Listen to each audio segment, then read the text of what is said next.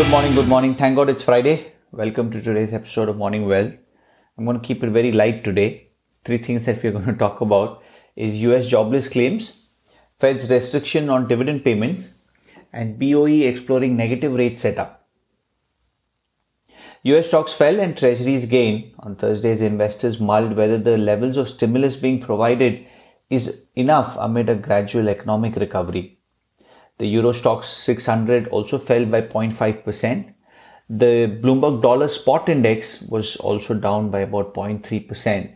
The British pound was little changed. The euro was higher by 0.3% to 1.1847. Oil was higher. Oil climbed after Saudi Arabia expressed its determination to stop OPEC plus members exceeding their output quotas. Gold fell 0.6% to about 1948 an ounce. In data released before the opening bell, filings for jobless benefits came in at about 860 last week. This is according to the Labor Department. The measure has shown stabilization at just below 900,000 in the recent weeks. Layoffs remain elevated though, despite some signs of broader uh, labor market recovery. Stocks opened broadly lower at the open, rebounded slightly in late morning trading, and then resumed their downward slide in the afternoon. Energy and health sectors were the worst performers for the S&P 500 with materials and industrials the strongest. Further weighing on the trading were comments on Wednesday from uh, Fed, Fed, Chair Jerome Powell, uh, who said that the economic outlook is highly uncertain Policymakers indicated concern that easy gains from reopening the economy could mask deeper scars among the most vulnerable businesses, with people likely to face longer spells of joblessness. The central bank also signaled that the interest rates would stay near zero until 2023. This was an interesting comment from James Athey, who is a senior investment manager at, at Aberdeen, the Fed said it would keep rates low for ages, but that's not enough. Not taking away is no longer sufficient for this market. You just need to do more and more and more. So the cautious outlook from Fed and the fact that we have not got anything from uh, Congress with respect to fiscal support is playing into the market at this point of time.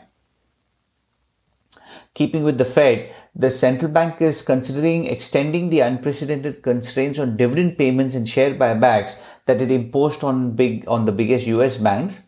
Officials will decide in the next two weeks whether to prolong the limits which are scheduled to lapse at the end of the third quarter. The announcement came as Fed started its second round of stress tests. The BOE kept its policy options open. The BOE will set up talks on negative rates policymakers held uh, the key rate and QE target, but said they'll hold structured engagement with the Prudential Regulation Authority on how sub-zero rates can be implemented in the UK as the UK enters a period of unusual uncertainty. Bloomberg Economics base case is for BOE to keep rates positive and ease once more with a further 100 billion pounds of asset purchases in November but it's becoming increasingly likely that if the economy is blown off course next year, the central bank could employ sub-zero rates. On the FX side, 24 hours after the Federal Reserve pledged to keep rates, interest rates at zero until 2023, the US dollar extended its losses against all of the major currencies. The greenback fell the most against the euro and the New Zealand dollar and was the most resilient versus the Aussie and sterling.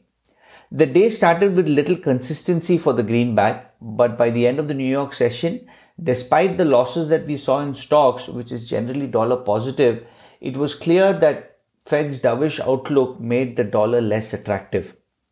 The latest US economic reports were mostly weaker than expected. Housing starts and building permits declined in the month of August, while Philadelphia's Fed index failed to show improvement like the Empire State Survey. So that's the update. Stay safe and healthy. Have a lovely weekend and I'll speak soon. Thank you.